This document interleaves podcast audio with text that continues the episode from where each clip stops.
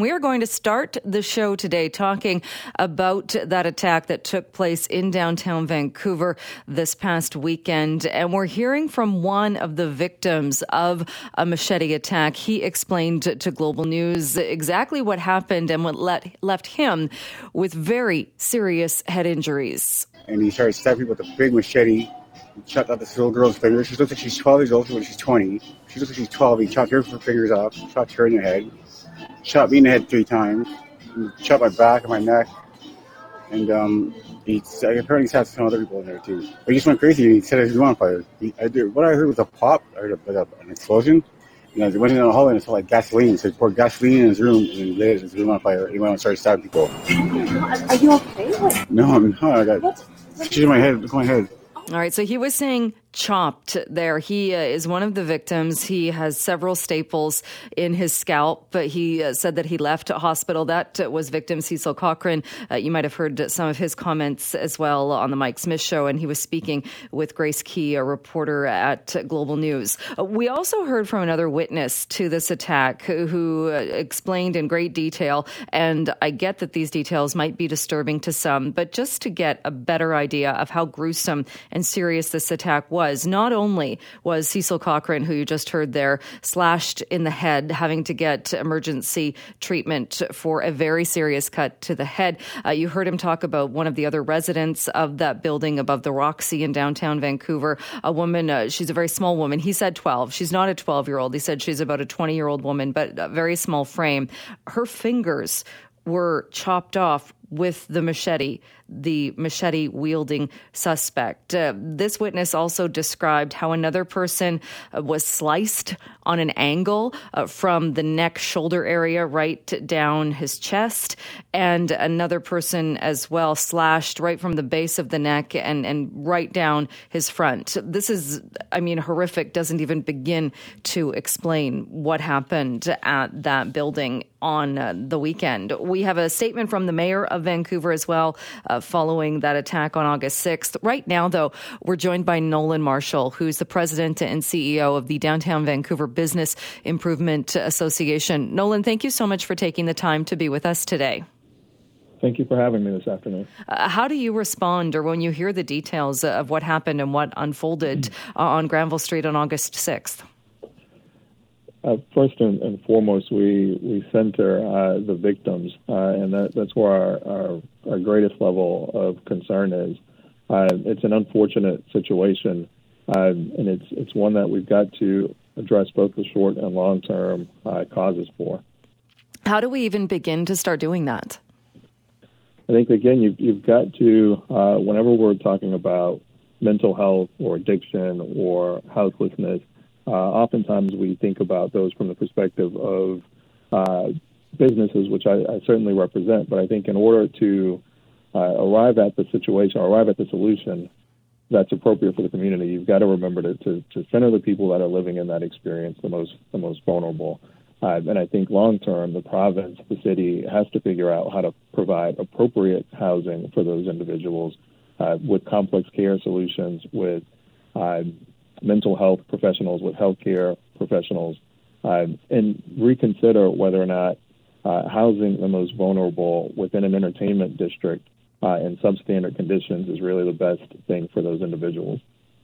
And uh, the mayor's statement that he released about this, he released a statement yesterday uh, about what happened, saying that uh, one of the parts of the statement says that uh, that many major cities across BC, including Vancouver, have been bearing the bearing the brunt and resulting tragedies of an under-resourced mental health and justice system that endangers the safety of the community, first responders, uh, and law enforcement. Uh, is that kind of passing the buck, though, to say that it's the provincial government, it's the justice system, it's the mental health system that aren't doing their part, and that that's what's leading to this? I wouldn't characterize it as passing the buck, more so just acknowledging uh, the reality of the, the conditions on, on the street that we're seeing right now. Uh, whether it's the encampments, the encampments on East Hastings, or whether it's the conditions in these SROs, uh, these are serious problems that are going to require a federal, provincial, and municipal response in order to solve the long-term issues. This isn't. Uh, this is certainly a tragedy, but it's not something that just popped up overnight. These these conditions that have led to this sort of tragedy have been building for quite some time. Right. And, and so certainly it's not something that's going to be solved overnight. But like you say, it's also not something that happened overnight. So why do you think there wasn't more attention paid to this or, or people didn't see that if we didn't do something, we were going to find ourselves exactly where we do now?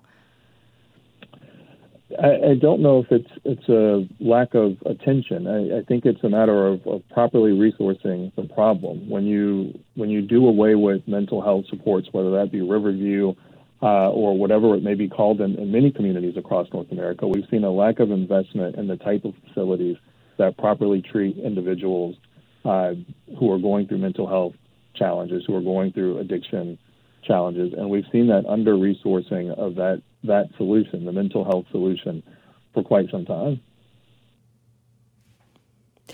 Uh, and Nolan, I wanted to ask you as well, because there are so many issues here when we're talking about mental health, when we're talking about the justice system, if we're talking about repeat offenders or people that uh, maybe are, and even, even goes to things such as shoplifting. We know there are people that have been, that have had numerous encounters with police, but are still out there uh, with that so called revolving door.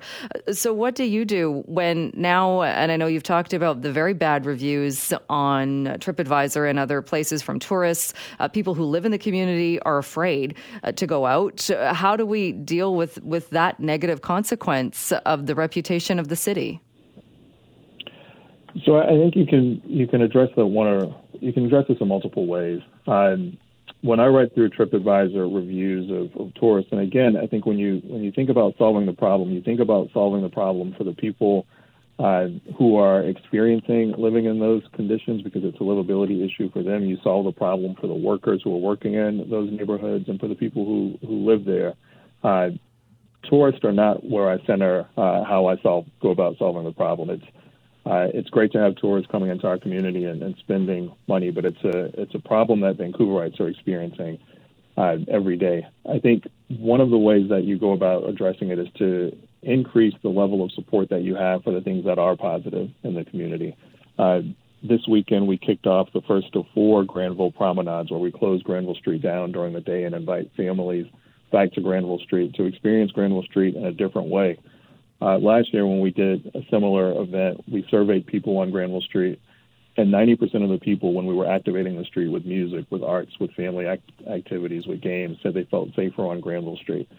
So there, there are ways that you can you can both deal with the prolific crime problem that you should be addressing uh, houselessness and complex care for people who are dealing with mental health and addiction problems. But there are also things that we can do in our community to support those things that make the community more livable for the people who, who live in the community, that make the community more attractive uh, for people who, who visit from other provinces or from other countries, and who and, and, make the community more livable for people who work in the community. Uh, we can make those types of investments as well. All right. Well, Nolan, we'll leave it there for today. But as always, thank you so much for making the time uh, to come on to talk about this. appreciate it. Thank you for having me.